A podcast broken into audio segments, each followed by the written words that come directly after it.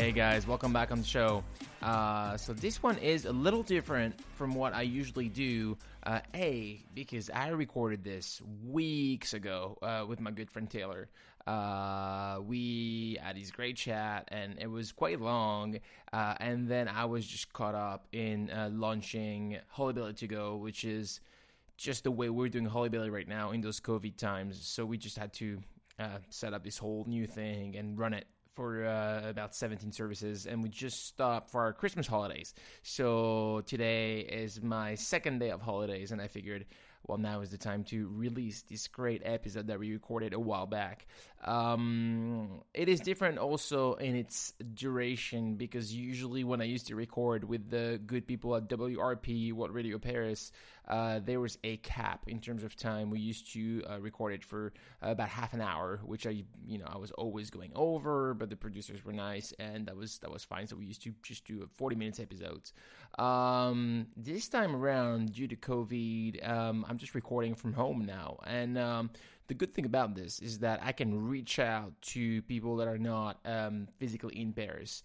Uh, one of the f- most frustrating thing about this project has been really um, having people coming to the studio, and also it's a, it's an English format. So I won't say that I tapped out in terms of like who I can invite, but um, I've talked to um, already a few people here in Paris that were willing to come on board.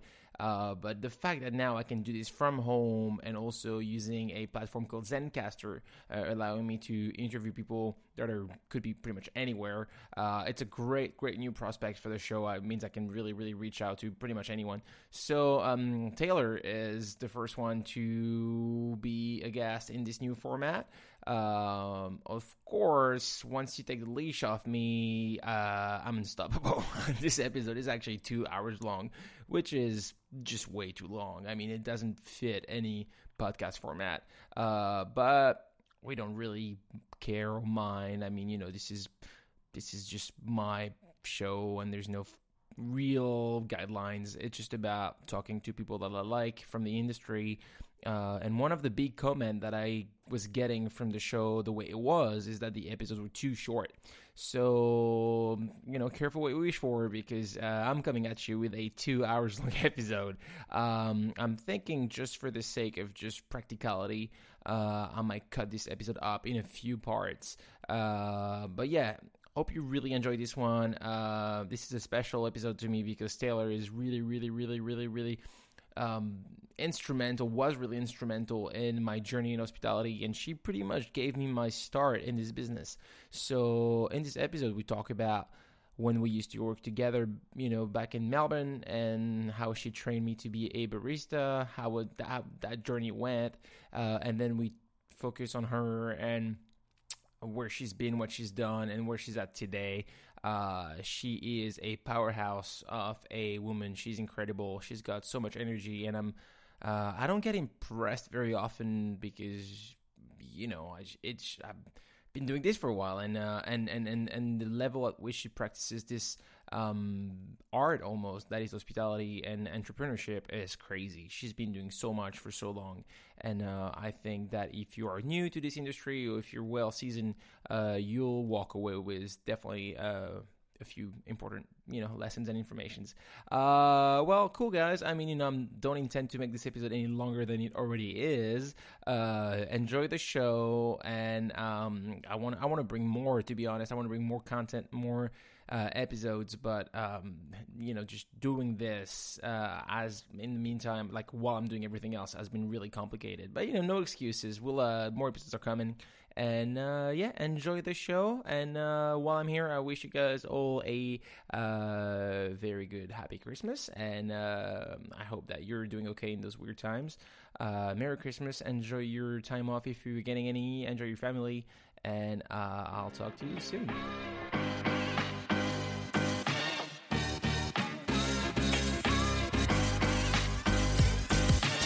Hey guys, welcome back on the show. Um, it was a while since the last episode. Um, again, we're back in confinement here in Paris, and uh, it's premium podcast making time. Uh, I have such a huge guest on the show today, and uh, preparing for this, like five minutes before, I told myself I have to really make a conscious effort of like calm him down and not talking too fast because when I get excited, I just, I just I just ramble and I think I sound great and I make sense, but no one understands. So I really have to take a breather on that one, go yoga mode, and and really like breathe because I have so many questions for that guest. I haven't talked to that guest in seven years, and it's someone who's been instrumental. It's been such a big player in my life. And uh, I'm so excited that I managed to have her on the show today. But calm down, Alary. Take your time, breathe. You know, we have time. There's no rush, and we won't get to touch on everything I want to touch on. But um, yeah, calm down. So, uh, my guest today uh, is my good, good friend Taylor Brown uh, that I've known for many, many years. And even though we don't talk every day, we don't talk ever because she's a really busy person, and I used to be quite a busy person myself. Uh, we don't really talk much, but uh, whenever we do, it's always great. And um, like I said, she she's really really important to Holly Belly, to Sarah, and myself. So Taylor, welcome to my show. Thank you so much for having me, and I'm I'm super excited that we managed to find a time to chat to each other. I think it's always quite ironic that we end up speaking, and it's the the theme is work. oh yeah, well, well, that's all we. That's. I feel like I'm, I do not want to talk for you, but I feel like that that's all we do, and that's what we're passionate about, and that's what keeps us moving. So it, it kind of makes sense. Yeah, I mean to have a to have a good friend who is also has has the same kind of passion as you. I guess that that's how it is, right? But yeah, exactly. thank you, thank you for the invitation. I mean, I have very few days off, and when you sent me that message, it was like, "Hey, can we do it tomorrow?" It's like, uh, yeah, yeah, tomorrow is actually perfect. This is great. Today's your day off, yeah? Time off, a little bit of time off. It is. It is. I have to. I'm in the kitchen Saturday, Sunday, um, and so my PA basically said to me, like, Taylor, you know what? You don't have to be here tomorrow. Let's just like ev- everything that was in this schedule, just clear it out and then just take the day, sleep in, do nothing. And That's I'm sitting on the couch it? with um, a holly belly mug full of full of tea. And oh, so it's perfect. perfect. Yeah. Oh, tea. Yeah, no coffee. Uh, it's interesting. I had coffee this morning already, actually. Ah, there you go. Because okay, so that that's the perfect segue. Uh, Taylor, okay, I'm gonna give a bit of background. Um, Go for it. Feel free to stop me. You're you're first and foremost was a, a big, big coffee personality, big coffee person. Uh, back in my Melbourne days, uh, which was yeah, like seven, eight, nine years ago, uh, you were hundred percent like this really, really, really good barista and and coffee was was what you were doing. And so obviously now you still do that um, but you st- you also included a um, a donut uh, and also maybe you'll correct me because I haven't been to your uh, to, to, your places which I regret. So like you'll have to help me uh, talk about it. But um mm-hmm. so you were but you uh, did you come to hospitality through coffee? Was that your your door in it was, it was, yeah. I ever since I was actually a little kid, I always wanted to own my own cafe. Weirdly enough, uh, my no mum told me that even when I was like four or five years old, I used to talk to her about making coffees for people and, and like having a cafe and making cakes and ah. and doing ah. those things. Yeah, it was always kind of my dream. And I mean, I don't know what it was like for you, but when you told people back in the day of like, yeah, that's my dream, that's what I want to do, it's like, yeah, but like, are you going to go to university? Or mm. it was always a little bit, oh, yeah, but what are you going to do when you want to have a real job? it's um, true, yeah. Yeah, I told my parents I wanted to be a coffee professional, and they're like, but what is that exactly? And I think they they have changed their tune so much. They think like I'm one of their most successful children, which is so funny to me. but, but, yeah, I just always wanted to do it. So during high school, I I used to take like a couple of days off from school during the day and go and work in a cafe during the day because I wanted to like I was doing like something in Australia call it a traineeship, um, where you basically get t- credits towards like a diploma, pretty much. Um, okay. I, am pretty sure it was a scam to, to like get cheap labor, really, because I was getting paid pennies. But um, I learned a ton, and yeah, I've been doing it since I was 13. So yeah, since 2001. Wow. Yeah, so it's it's almost my two decades in this industry. Isn't that wow. insane? That is insane. I know, but that's the thing though, because like it's it's so funny, but the way you and I met, and like I can get into that story a little bit. It's a long story. I'll tell it, but like I, I, I don't know if you knew that, but like when you and I worked together, and when you pretty much made me, because I, I, I, I came to this industry very compared to you. Uh, I did other things before, and then I, I found my calling, so to speak, later in life. Uh, and and I, you just like because you knew so much already. I just I always assumed you were much older than you were because you were so you, you you had it you know you were so comfortable training me and you were so good and you had that reputation and, and, there was no way for me that you were that young you know and so like when i much later on when i found out your actual age i was like there's no way you know like the, that i i just thought you were much older because you knew so much but now you telling that story about starting at 13 well then everything makes sense you know but also, I think at that point in my career, you know, the whole thing that Matt Perger talked about about the Dunning Kruger effect of like you think you know more than you know. Mm-hmm. I think I mm-hmm. was I was also when I met you, I think I was also in that phase of like really egotistical, so high on myself of like, yes, I've been doing this for so long and I know everything and I'm so confident. and I think that false confidence kind of like took me places, I guess. But yeah. but also now, like uh, so much of so much of my like knowledge it comes from a place of saying like i know a bit but like there's so much more to know and there's so much more i can learn from others and so much more that like you know i want my my team to be better at than than me like i don't yeah. need to be the best at everything and i think that um, being comfortable in that and letting go of the ego has been a pretty big learning curve for me to be honest but definitely like when when i met you for the first time I think there's a lot of people who come into this industry that say like, I want to open a cafe. And mm. I, I know that that was like you and Sarah from when I met you were like, you know, we want to open a cafe and we want to go back to Paris and that's what we want to do. And uh, I, so many people, I've met so many people like that, and you come with a, a, a hefty dose of skepticism about it, you of know. Course. Yeah. But when I met you, you were one of those people that like you you did many things but you became a master at all of the things that you did because you had this like unyielding enthusiasm of a person I have never met before. And you actually said this to me, and it has been something that changed. I'm not even joking, I'm not blowing smoke up your ass. Like, it has changed the course of my life. You said something at one point of like, you said just do the thing, or I can't remember the exact wording of it, but it was just basically about not just talking about doing something, mm. but actually following through and doing the thing. And it, no shit, changed the course of my life. From that moment, I was, because I was talk to, always talk to big game. And then I'm like, but, but yeah, I need to actually follow through and do the action.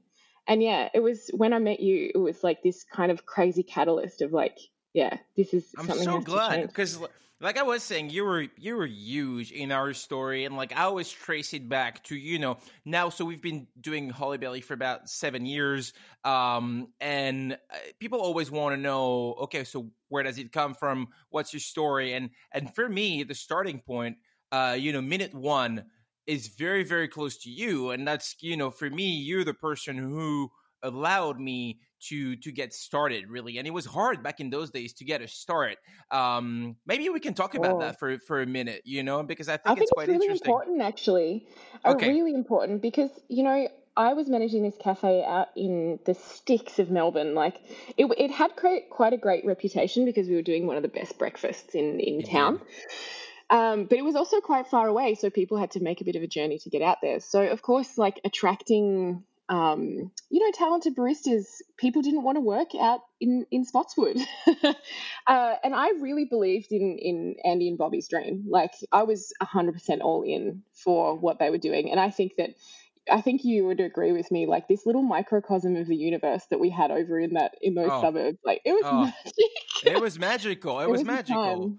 Also, yeah, now I think there's the filter of nostalgia in the years as well. But like, I mm. see that place as a bit of a yeah, like you said, it was, it was, a miracle. It was, it was, um, and I think they would disagree. You know, if, if they were on on the show right now, they because mm. they were seeing all the hardship of owning that place, but we were we were in the we were in the passenger seat as, as employees, and so we we knew it was hard, and we, and we saw we saw them struggle ish uh, with the business a fair bit. But like for me, it was such a happy place. You know, I have I have only happy memories attached to this place. It was hard. You gave me a hard time. You know, Andy was giving me a hard time. but I'm so glad in retrospect. I loved every minute of it, you know, because if if it wasn't for Duchess in Spotswood, there would mm. be no me, there would be no Sarah, there would be no Holly Belly, and so uh, it really goes back to to that time in my life. And so I'm gonna quickly go back and tell the story, and then um, I, I would we never actually you left not in a hurry, but like as I was I was on my journey in Melbourne. You started yours in Paris, and mm-hmm. so we never really had a chance to like debrief on that time of you. I don't think uh, so. You know, you and I working together and you training me. So like now is the time. And so I'm gonna tell the story, but if you want to jump on and give your angle of that same story, I oh, would oh God, love that. Now I'm now I'm worried. What have I done to you? no, no, it was it was never like that. It was perfect. Um so I was I was doing something very different, and uh, I was um, the minute I, I, arrived in Melbourne, not really quite the minute, but the minute I actually had my first breakfast at an auction room with Sarah, I was like, oh my god, there's something about this. What's happening here? You know, you remember auction room. Mm. Um, you know the food the coffee the vibe the service as a french person uh, quite young, it, it, made a big impression on me. And so Sarah and I, I've always been toying with the idea of opening a business and and and doing food a bit differently. And um and so auction room was definitely like that's that's what we need to be doing. And so anything from that point on was like, how do I you know make that move that transition from doing what i do um kind of boring computer design. Not boring, but I, I, I, was definitely seeing the end of that to just be a barista and make coffee. And I remember back in those days, people were like, it's so funny that you want to go that way because usually people are baristas so that they can sustain their design dreams or their you know mm. photography projects and like i was i was done with that and i was really i wanted to get my hands dirty so to speak even though you were always telling me that you have to keep your hands clean, you know, of coffee and everything else. But I was ready to get my hands dirty. And so back in those days of 2011, 2012, mm-hmm. there was no shortage of barista in Melbourne and no one was looking. And so it was it was hard to a, you know, be very green and very new even though I was excited and enthusiastic, I had nothing to bring to the table. And and B, you know, no one wanted to take on someone that had no experience. So um, it was a it was really a hustle. And I um I remember uh, talking to the few people I knew and um long story short, I even managed to. So uh, Chris Wood actually uh, taught me one night after hours at Proud Mary to make a you know one shot of espresso. Uh, I'm thankful for that. And then also, it was it was so green. And then um, Matt also hooked me up with like this really uh, a strange interview uh, in the CBD, and I, I remember showing up, and there it was like I, I, was just bluffing. It was like, "Can you make coffee?" I was like, "Sure," and it was like, "Well, I know it was so bad," and uh, and everybody knew what was going on. It was like everybody was seeing the train wreck of me trying to like make an espresso and steam a pitcher of milk. And no one said anything. Everybody's really, really gentle. And like, so, you know, I, I put that shot on. The the, mm. I, the, only experience I had was like that one night with Chris uh, making coffee at Proud Mary. And so I, um, what was that place? I don't remember. It was in CBD. It was, anyway. Um, oh, would, it, um would it be, uh, yeah, I can't remember. It's one of the, one of the, the, yes. Yeah, one of the St. Yeah. Ali family. Yeah. Yes, yes. And so, you know, and they were, I think Matt was like, you know, this guy I know, my friend, I don't, remember, I don't know what he said, but it's like, so they were giving me, if I was anyone else, I think they would have been like, you know what, mate, come back in a year or whatever. But they were gentle and they let me go through the whole thing. And it was, it was a mess. Like the pitcher was making all the wrong oh, noises and the coffee was pouring the wrong way. And so, you know, they just looked at me and we didn't have to say anything. They're like, okay, well, you know, I, I don't even think they said we'd let you know. It was kind of like, okay, well, you know, do you want a coffee or like you want a you want a muffin or something? Oh, anyway, so it was it, it, was bad. It was bad.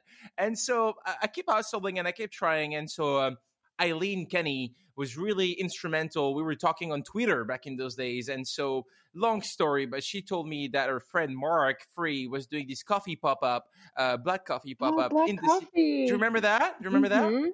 Yeah. And so they were looking for people to just do aeropresses and like a couple days a week. And I was like, that I can do. I can make an aeropress. I do that at home fairly often. And so uh, I went up there. It was like Sorry on the fifth floor. Oh, don't worry about it. Drink, drink some tea.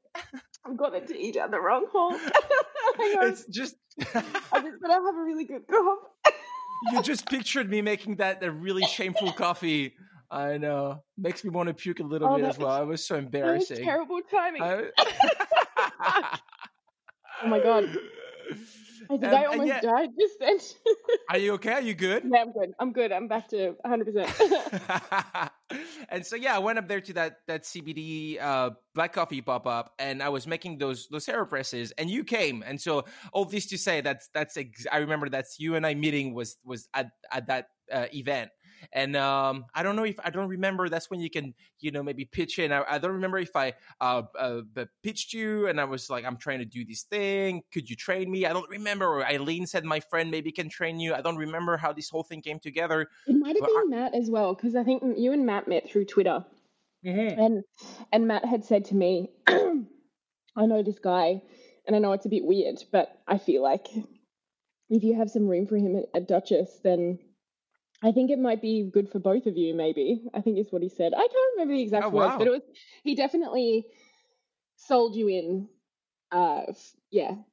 And oh, said, wow. like, I th- yeah, so I think you definitely owe Matt a little, yeah, like oh. for facilitating too.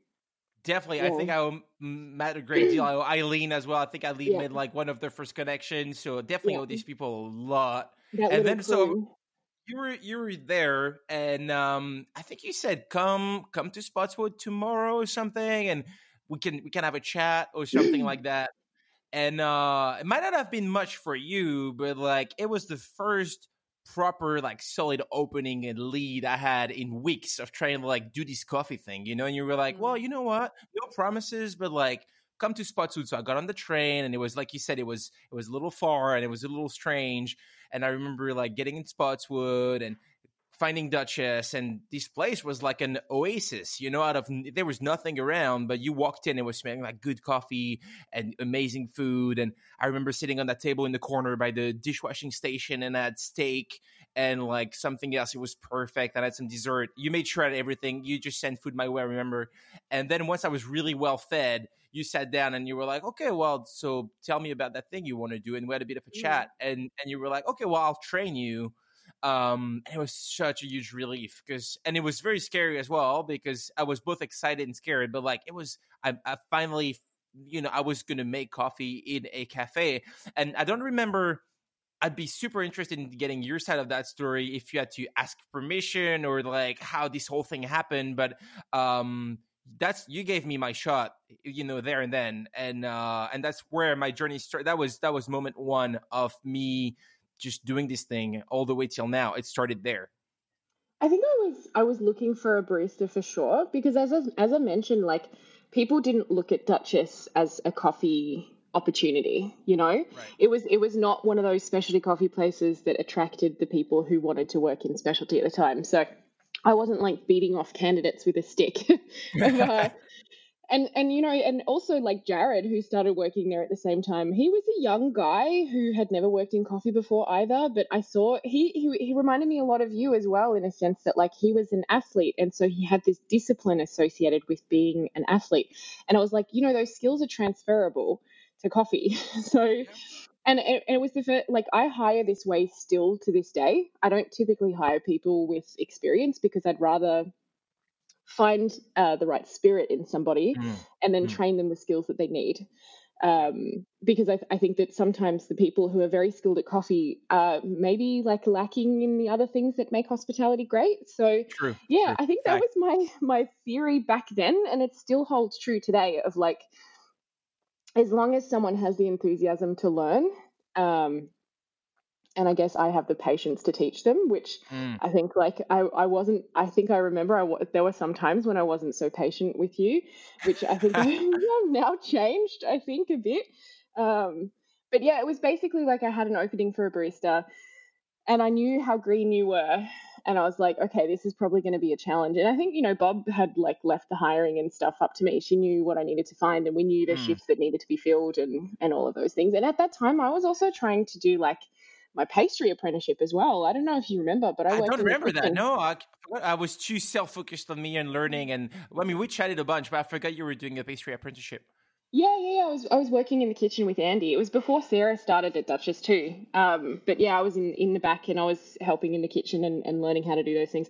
I was not tough enough to work in Andy's kitchen, honestly. like I yeah. I mean, he's an amazing guy and an amazing chef, but he's also like one of those old school chefs that kind of Absolutely. rules with the whip. And uh, I don't thrive in those situations, so I didn't I I didn't last long. But I was the manager of the shop and I was running the cafe and like yeah, it was a, it was a lot. I already had a lot on my plate.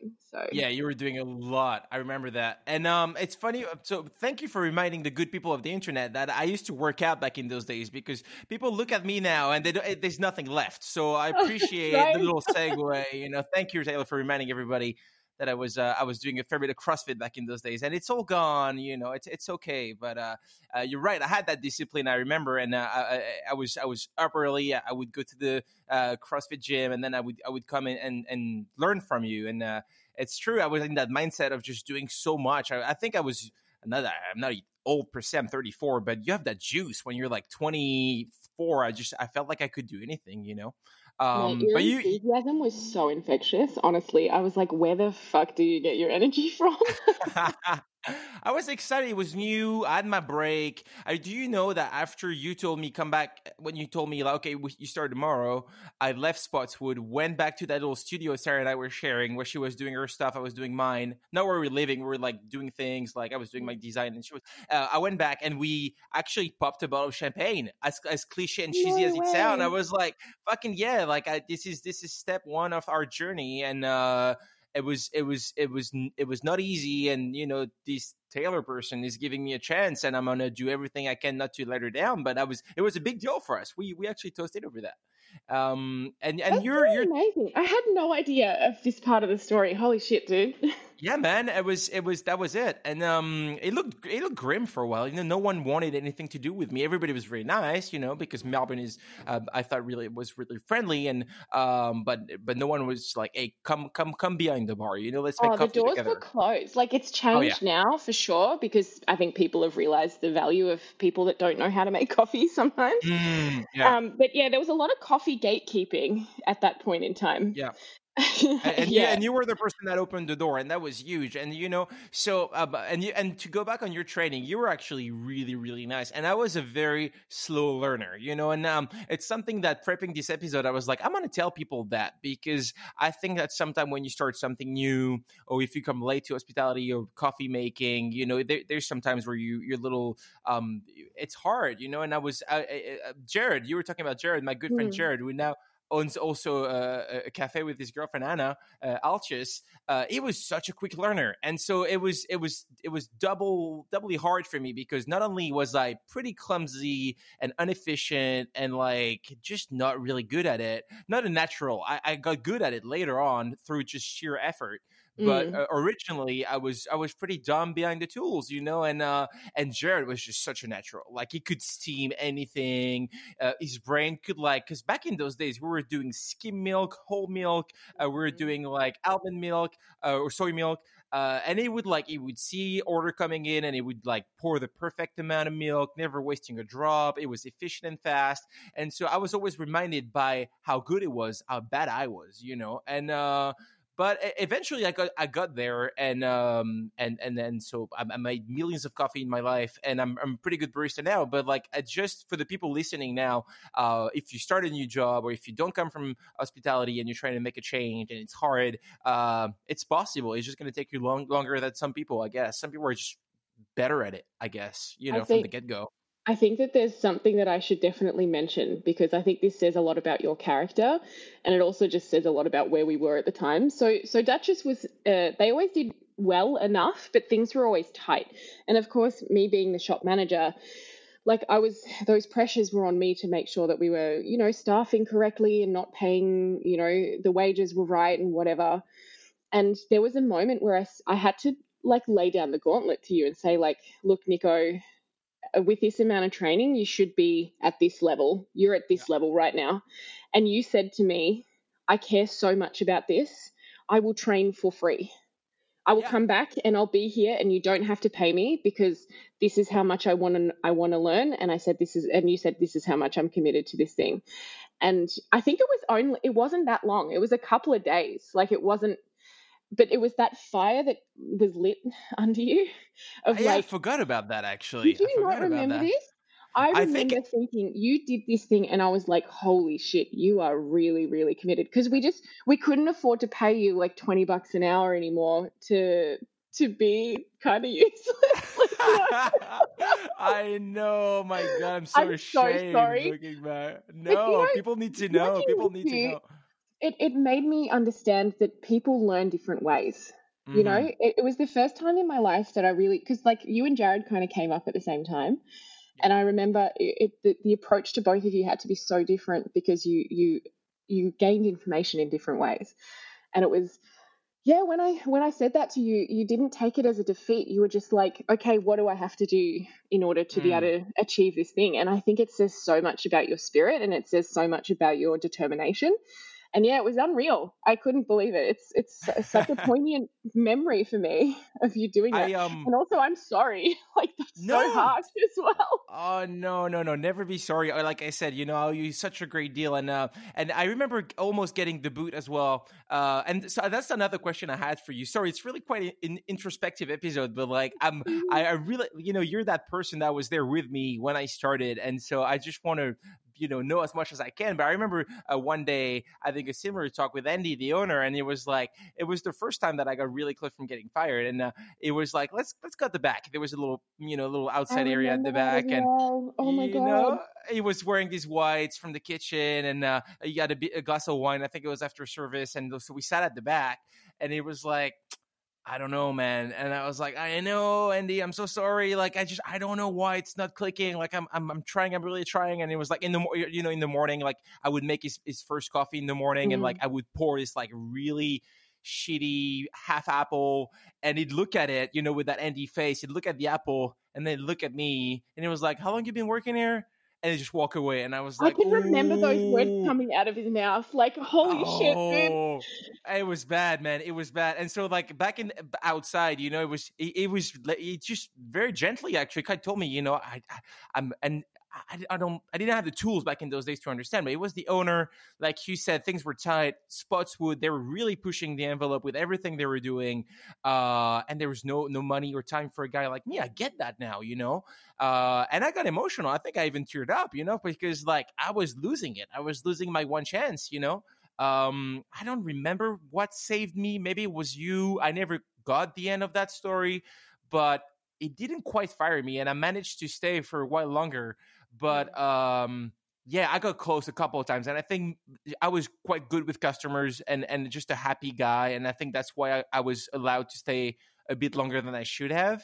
But oh, I we all even... loved you. We all loved you, and we all wanted you to do great as well. And I think that that was when Andy and I, like when you offered to come in and train for free uh, was like you wanted to show us like how much you were willing to put into it. And I think it was when that ultimatum happened from Andy of, of saying like, you know, you need to be a bit better than this. And then we just worked it out that that was it. And it, but it wasn't a very long period of time before we were like, okay, yeah, you've progressed to a point yeah. where where it's good.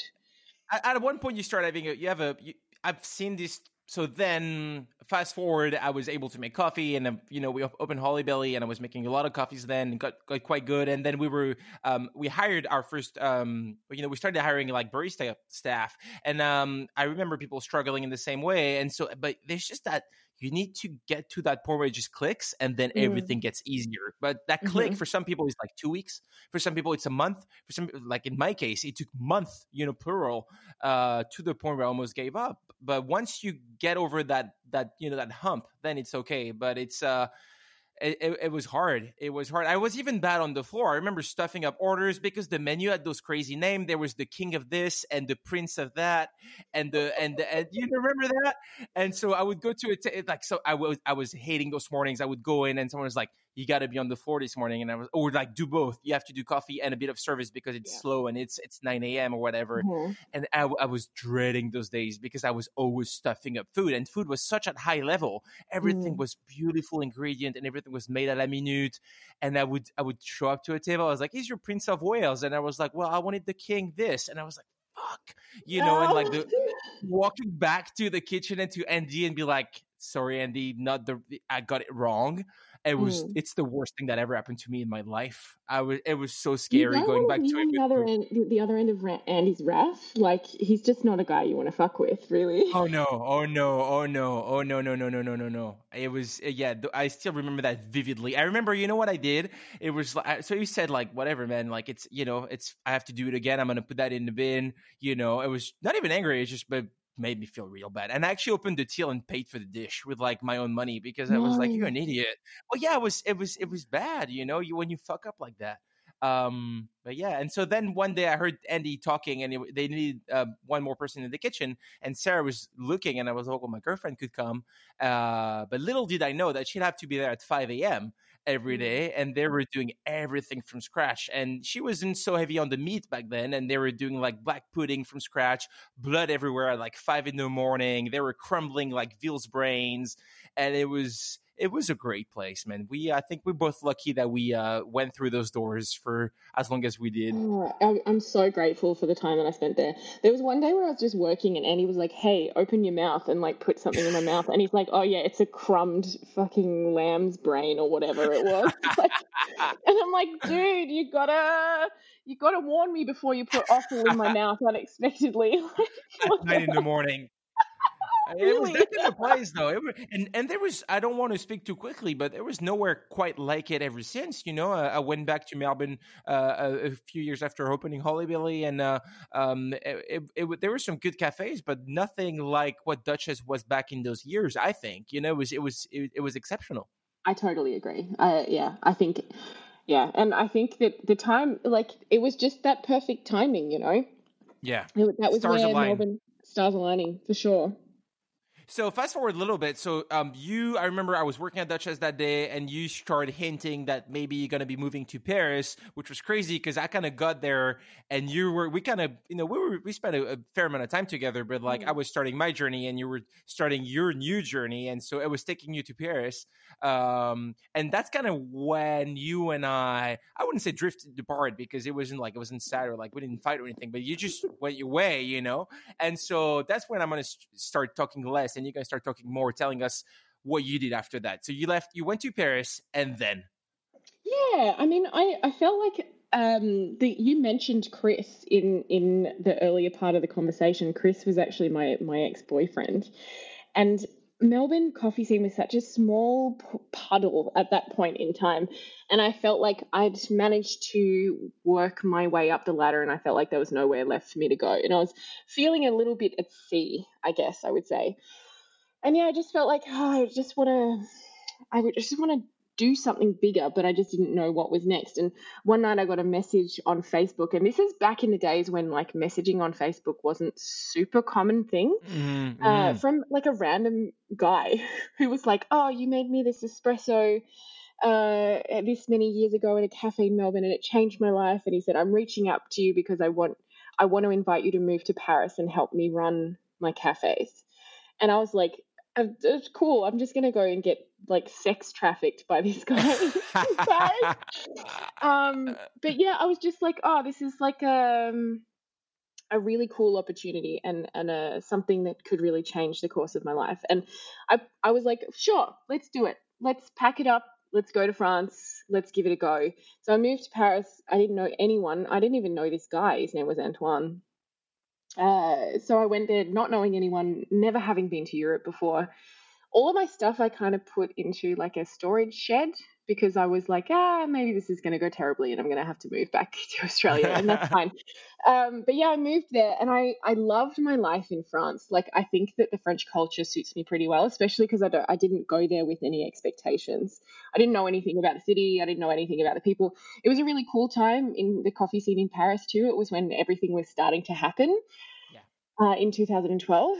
And yeah, there was just a great crew of people, and they were really open arms and accepting, just good folks like Nico and Thomas and yep, yep. David. And yeah, all those guys, just like legends. Um, I had them both on the podcast. Actually, we had a uh, Nico uh, and uh, and David on on the pod. They, we're still really good friends, and they're still really good guys. Just as a side note. Oh, I love them. I love them. Um, but yeah, it was just like this really beautiful moment in time. I didn't enjoy my job so much just because I think they were the op- kind of opposite of peop- the people that the kind of person that you are. Like they talk a big mm. game, but their follow through is not the same. And I felt like right. I was promised a lot and then nothing really ever happened.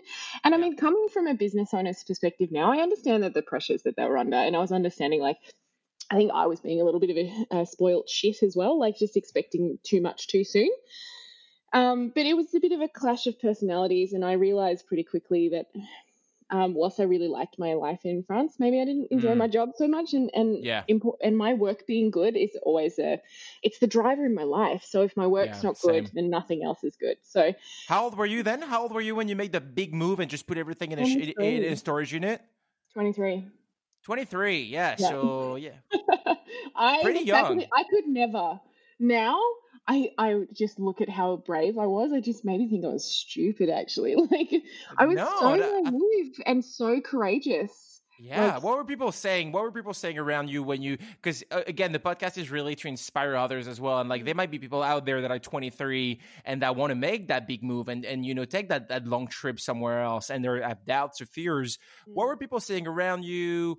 how did you fend them back? And you know, touch on that a little bit. Was actually really excited for me. Like, I don't think that I, other than my parents saying, like, "Hey, do you actually know this guy?" and uh, just being parents, um, that's fair enough. Yeah, just like, are you sure you're not going to go to France and like disappear into a sex trafficking ring? That was basically like, um, but I felt like I trusted him enough. We had a couple of really blurry Skype calls, like uh, for sure, like it could have gone terribly, but it was fine. Um, but yeah, everyone was just really excited and super supportive, and, and people people understood that like I needed to spread my wings a little bit, and they were thinking like, ah, oh, if anyone could do this, probably Taylor is the person mm. that could do it. And yeah, just I had everyone's blessing, and it seemed to be the right choice at that time. Um, yeah, I don't know, do and and sorry, I was I was gonna say, do you remember what when you got off that plane at like Charles de Gaulle or Orly or whatever? Do you remember your thoughts of like being 23 and like in Paris for the first time? Well, I mean, the main thing was when I when I moved, I was like, oh, I'm gonna move with like my whole life in some suitcases, so I need to bring everything that I need to live in this new place. But you know what the travel laws, uh, the travel rules are about when you travel from Australia? You can have like one suitcase that weighs 23 kilos, That's and to it. move your whole life in 23 kilos. I came to the airport with like three suitcases and then right before my flight, I had to decide what I was going to leave behind. No, they made you choose. Yeah, of course. Yeah, yeah, yeah. because I'd, I'd called ahead and said like, hey, how much do I have to pay for extra baggage? And they'd given me the wrong information, and then I realized it wasn't worth the extra money because it's crazy expensive. Oh yeah. Uh, and yeah, so like I started the flight with that like proper stress sweat. Mm. And I was mm. like, I dressed up all fancy for the plane. I actually had dinner at Duchess before I left with my whole family. and I dressed, I was like wearing makeup and I was like, uh, you know, like cute and whatever. And then I got on the plane, like the strap of my bra was broken and I was just like such a mess. But when I finally landed, you know, like I couldn't reach Antoine on the phone because he said he was going to be there at the airport to pick me up. And I remember like standing there with my bags being like, oh my God, if I come all this way and this thing is going to fall through and I like, I don't have anywhere to go. anyway, like he didn't, we went back on the train and I, and I was in this like little flat that I rented for like the first month that I was there. And it was next to, Gare I think. Yeah. It was yeah. next to the main train station, or maybe Gare something like that and uh, and I remember being in there and being like, oh yeah, this feels like the start of my new life. I don't think there was ever a point where I felt afraid or intimidated or frightened. It was just like, okay, what's next? Yeah, and that yeah. that was that was just the attitude that I had at that time. Like thinking of me now, I'm much more cautious now. But back mm. then, it was just like I felt like I almost had nothing to lose in a sense. Yeah. Of like, well, you know, if I don't do this thing, I'll just I'll just go back, and and that's fine. So it's money and time. It's really just money and time, you know. But also those years are so formative, and like I don't know if looking back now, you know, you see your time in Paris as like um, a, a, stop that gave you maybe some tools and like some wisdom that helped you later on when you we will talk about it. But like when you started doing your own things, mm-hmm. uh, maybe you also working with people, and it's not work. So you said you worked at that place and it didn't quite work out. Um, it also helps you shaping your business, and like you know, you don't have only have to be inspired by the people that do things well. You can also be inspired by the people that do things not so well. And you like when I have my own place, um, I, I won't be doing that. You know, it it, it can also help you uh, a lot. Yeah, I mean the the main thing that I do take away from my time in Paris was in Melbourne, for some reason, uh, I really suffer from, you know, that concept of imposter syndrome, of I don't feel like I'm very good. Uh, and I thought that in Melbourne, perhaps I had charmed my way into into being a, like a having a good reputation. And I thought that if I went to Paris where no one knew me, I could start on a blank slate and I could really earn my reputation. And you know, I, I managed to garner like a pretty strong reputation relatively quickly as a as a really great professional in my with my skills. And to me, that it was this really defining moment of like, yeah, you are who you think you are, and mm, you don't have yeah. to prove anything. And you know, you've you've done it. You did it twice, and you can do it again if you want to. And I did later. Like I moved to another city as well. Um, and yeah, it was just this moment of of like, you don't have to doubt yourself anymore. You yeah. got you got it. It's fine you proved to yourself that you were who you thought you were, you know, and mm. uh, hmm. That's that's that's awesome. And so you stayed in Paris for like a, a, good year, a big year, a long year. I was there. I got I got there in March, and I left in November. And it was like oh, yeah. it was it was quicker than I wanted for sure. Like I think I still have my life in Paris was great. I for for a brief moment in time, I was like the cool girl. I'm not the cool girl at all. But in France, somehow I fell into this thing of being like really cool and happy and I had a great group of friends and I had I was like the fittest that I've ever been in my life because you got me onto CrossFit and I started doing yeah. CrossFit 6 days a week so I got really you know really fit and really strong and yeah just had I, some of the friends that I made in Paris are still some of my best friends to this day actually because we it's just a good it was, city. Mm, it's a great it's city. a I feel like it's like Melbourne a little bit. You know, when you first get there, it's not obviously pretty. I mean, it's kind of pretty, but uh, it's also, if, especially if you live in Gare du Gardner-Lest area, it's it's you know smells like piss a lot. So first you get there and you're like, like uh... in croissants. I feel. That'll be the title of my bio if I ever write a, you know. um, but then you, you, you stick with it a little bit, you know, like Melbourne. You know, first I was like, I don't know, this place is kind of weird, and then you, you, you stick around for for for a few weeks, and and you really start seeing it for what it is. And uh, I think Paris is that way. You know, it can be a little a little intimidating and not super pretty, and, and a bit a bit rough around the edges at first. But then if if you stick around, it really really starts opening up, like you said, and you can have a really good fun life mm. here. I reckon. Yeah, I think I definitely did it the right way in the sense that I know there's a lot of people, you know, people who are now watching watching Emily in Paris and, and being mm. like r- romanticizing the city in that way. I didn't know anything about it. Like I I think the most that I'd ever done is I'd maybe watched like Amelie on yeah. the movie. Um, yeah. But to me, like I had no conception about France or French people or like anything. I just went with like a blank slate and the best and having, way to go about it. Yeah, having a blank slate is great because you you you can't disappoint yourself in that way. That's I mean, it. Yeah, I was disappointed because my job wasn't what I thought it was going to be, but everything else was a plus. Like, and I, and I something magic about like uh, the place I ended up living was around the corner from um it was in the the next to Republique, mm-hmm. um on that street where all the kebab shops are, and I lived around the corner from Du Pain des Idées. Uh, oh. And I would like go and do yoga in the mornings and then go back and get like a, um, a pistachio and chocolate like escargot on the way home. And I'm like, fuck me, it doesn't get any better than this. No, like, they're the best. I can tell you, I've sampled hundreds because uh, Pain des Idées has been our like you know official supplier of bread uh, since the start, and we had to hustle to get that bread again. They didn't want to sell to us, but then they did. Mm. And um, I would go early in the morning, pre-opening, seven a.m., knock on the back door uh, of the bakers, and I would always get like the the first pistachio rolls, like hot. And uh, they're the best. They're oh so good. God. They're still good it's it's a special place and i mean uh, yeah it's it was that was the fountain of like a lot of people like amazing hospitality people too so. Yeah. Yeah. Still is good still is good. So moving forward so then you okay so paris you've done it you've you've seen what you had to see work wasn't the best so then you're like time I was, what happened um, next?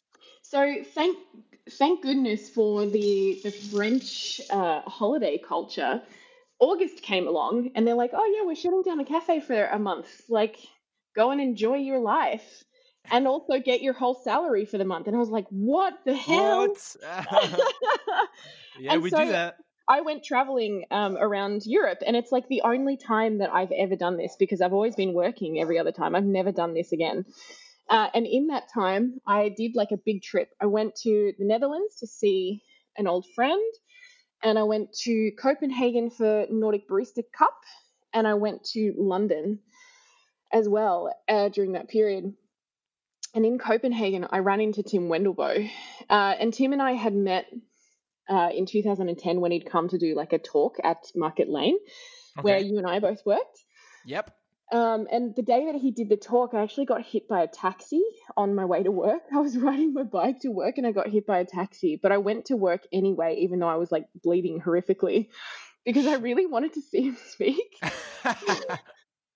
Because yeah, Flo was like, "Oh no, you can't, you can't come and get a ticket for free. You can work if you want to see him speak." And I was like, "Oh, okay."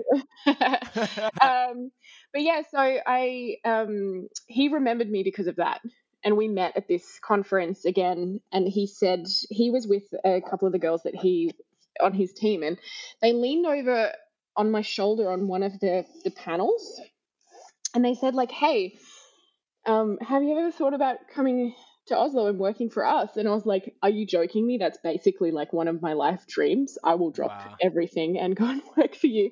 And then the ironic thing, after all of my travels in August, they'd renovated the one of the shops uh, during the break. And I came back and it was there was just construction rubble everywhere and it was just oh. an absolute mess. I opened up my laptop to plug it into the speakers, and there was an email from Tim Varney saying, like, hey, we weren't we weren't bullshitting when we offered you a job. Do you want to come and move to Oslo? Like that was the email that came up when I walked into this shit yeah. show of this construction site. And I was like, fuck yeah. And I dropped you saw everything. The sign. Yeah, yeah, yeah. I dropped everything. And I think like less than a month later, uh, I was in Oslo. Yeah. That's no. It that's... was. It, it took me two months. It was like I had to organize leaving, and and I spent some time back in Australia just to see my. I think my sister got married, and yeah, but I like I'd never been to Oslo either. But yeah, I think I'd in that period of time in Paris, like I bought a ton of vintage clothes and stuff. So I think I, I came to Paris with one suitcase and I left with four or something. and I so flew like, into Oslo, it... minus twenty degrees, snow on Whoa. the ground. I was Whoa. like, I was like, what have I got myself into? What is this? So it looks like a bit of a theme. Like you again kind of jumped into the unknown, like not really knowing the city, and you again like a, a job took you there, like the first time with Paris, right? Yep. Oh, you, so, sorry, I just got distracted by a Slack message that just came in on my computer. no worries. do, you, do you need a minute? Uh, no, no, no, no. It's uh, it's just like questions going back and forth between the others. Um, but what can you ask the question? No, I said once. Like I see a theme. Like once again, you kind of jumped into the unknown, like you did with Paris. A job took you there, and like you didn't know the city so well, and like what what was waiting for you there, but you took it because the job was too good to pass on, and uh, and you you were going to figure it out once you got there.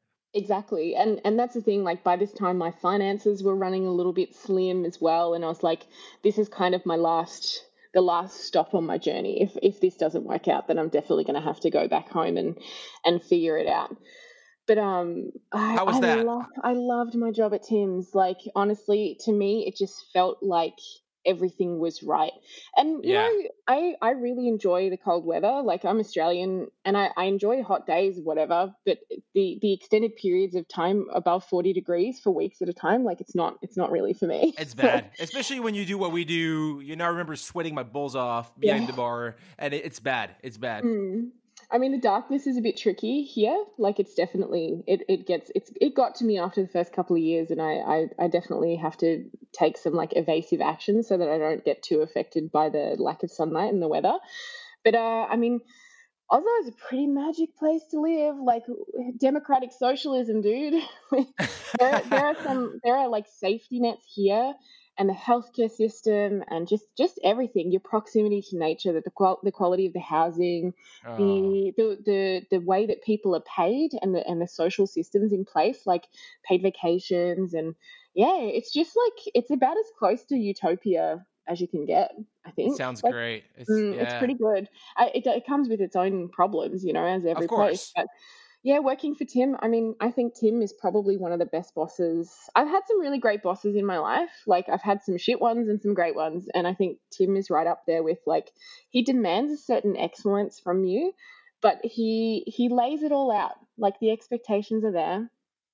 was it scary know, to work there? I was like, because for me, okay, like with my set of skills, if I, if I got a job there, I would be really really scared because from the from the outside looking in, it looks like that place where everything needs to be top notch, you know, and there's no oh, room for I, like. I already was that. Like to me, this was like, okay, this is my this is where I can show my excellence because yeah, you know there's there's this set of expectations and he he shows you how you can like you he shows you the systems and the guidelines to achieve what is necessary to achieve and then the other really interesting part as well is like they were also doing things that i thought were wrong mm. um you know and there were some things that i came I wasn't allowed to touch the coffee machine for the first couple of months of working there because I had to have this training with Tim before I could.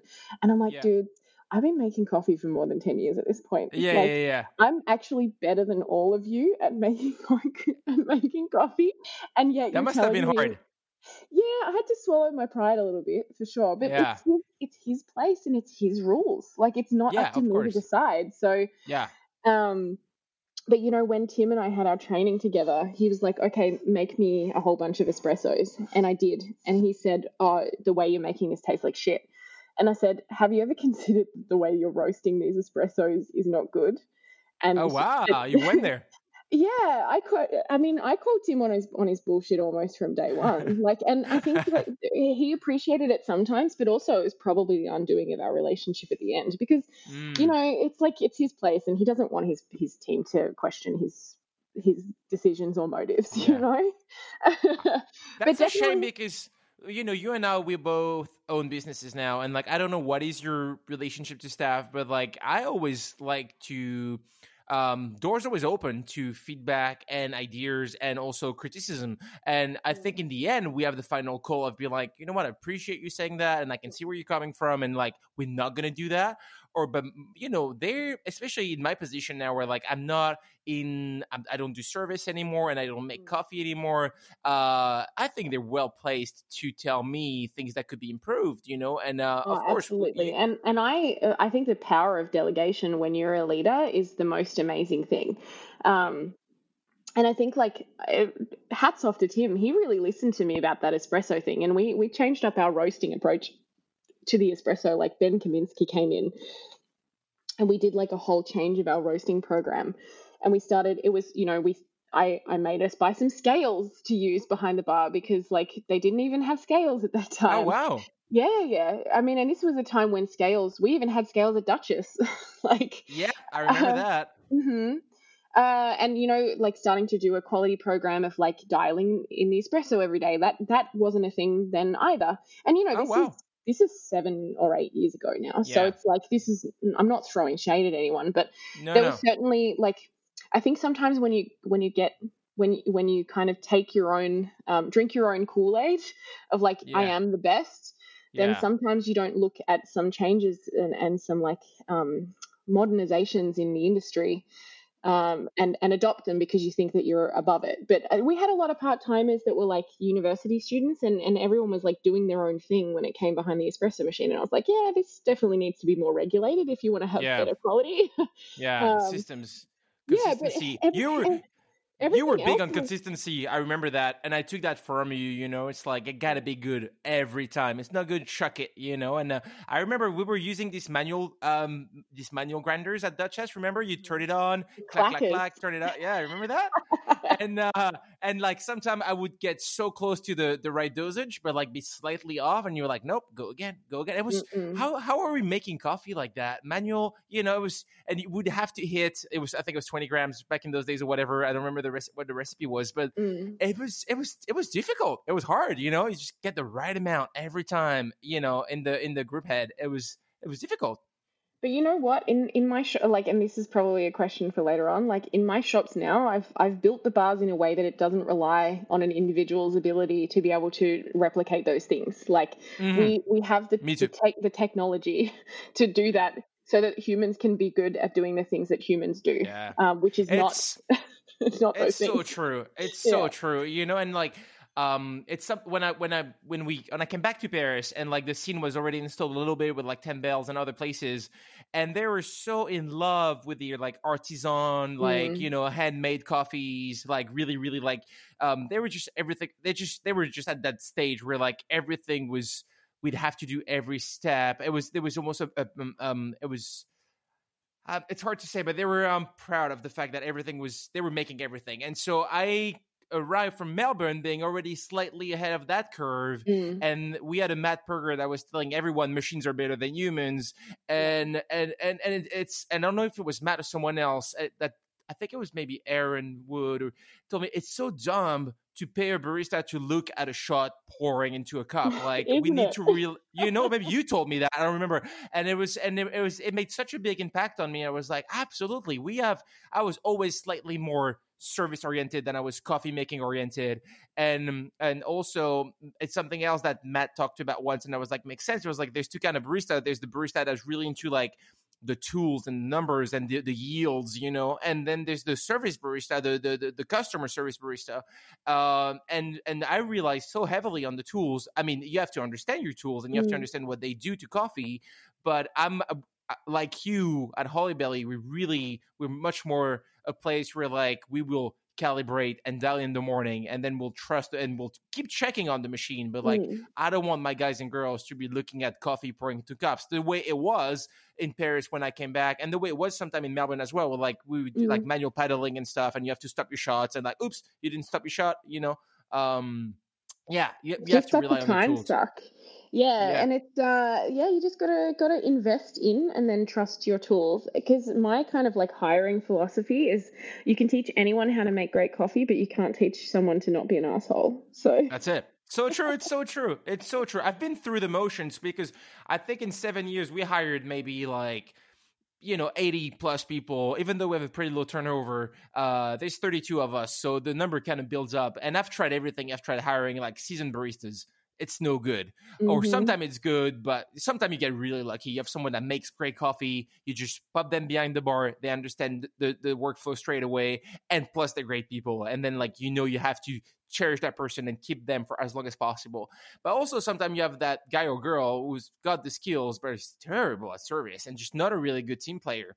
Yeah. Um, but also, hiring someone that has no experience that's exhausting because you have to train them and teach them everything and you have to see some coffees leaving the bar that you're not super happy with and it's really busy and you're in the weeds and you, you get that what do I do? Do I get that person to remake that coffee or do I send it, but it's not up to standards? So it puts you in those situations as well where it gets really tricky in a busy service. Mm. So hiring is difficult. Hiring is difficult. Yeah, it's really really tricky, and I mean, it's uh, it kind of amazes me to think that I I think we have thirty six people on our team now. wow, you grew big time. Yeah, it's been a big year. Um, but yeah, and like we we have had some turnover actually because we. I mean, I, I opened my first cafe. Well, not my first. I opened my first cafe in 2017, but I opened my first cafe in in this company, uh, February this year, and the thing is with a startup company, and especially a startup company that's like trying to to approach business a little differently.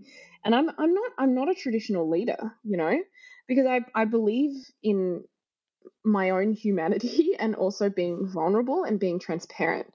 And mm. that doesn't fly with everybody. Like there is not mm. it, it, you know everybody doesn't want to see their boss as a human, you know? What do you mean? What do you mean? Uh, you mean uh, I mean, I some people really need to put their boss in a place where they can where their boss is is the the the reason why they're unhappy.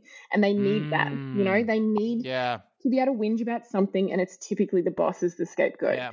yeah and that's true, the thing it, it, just doesn't fly in my company because i'm not going to wear your grievances. Like we fix it or or not. Like we yeah. we the only option is just to to get better to work through it to improve.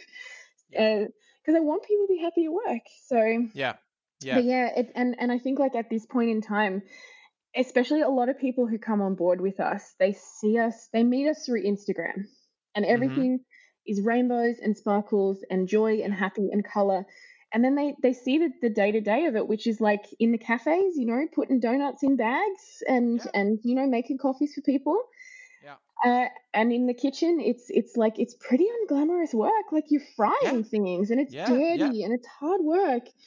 Um, and you know, you go home like pretty physically exhausted.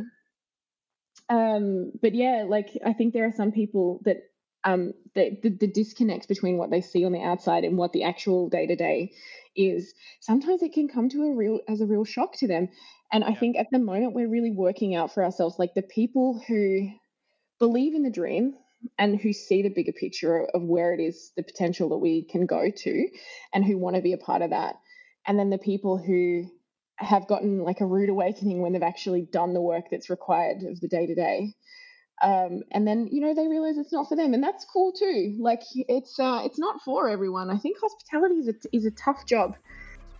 All right, guys, this was the first part of my conversation with Taylor. Uh, there's actually another hour of this for you coming up uh, in the next episode.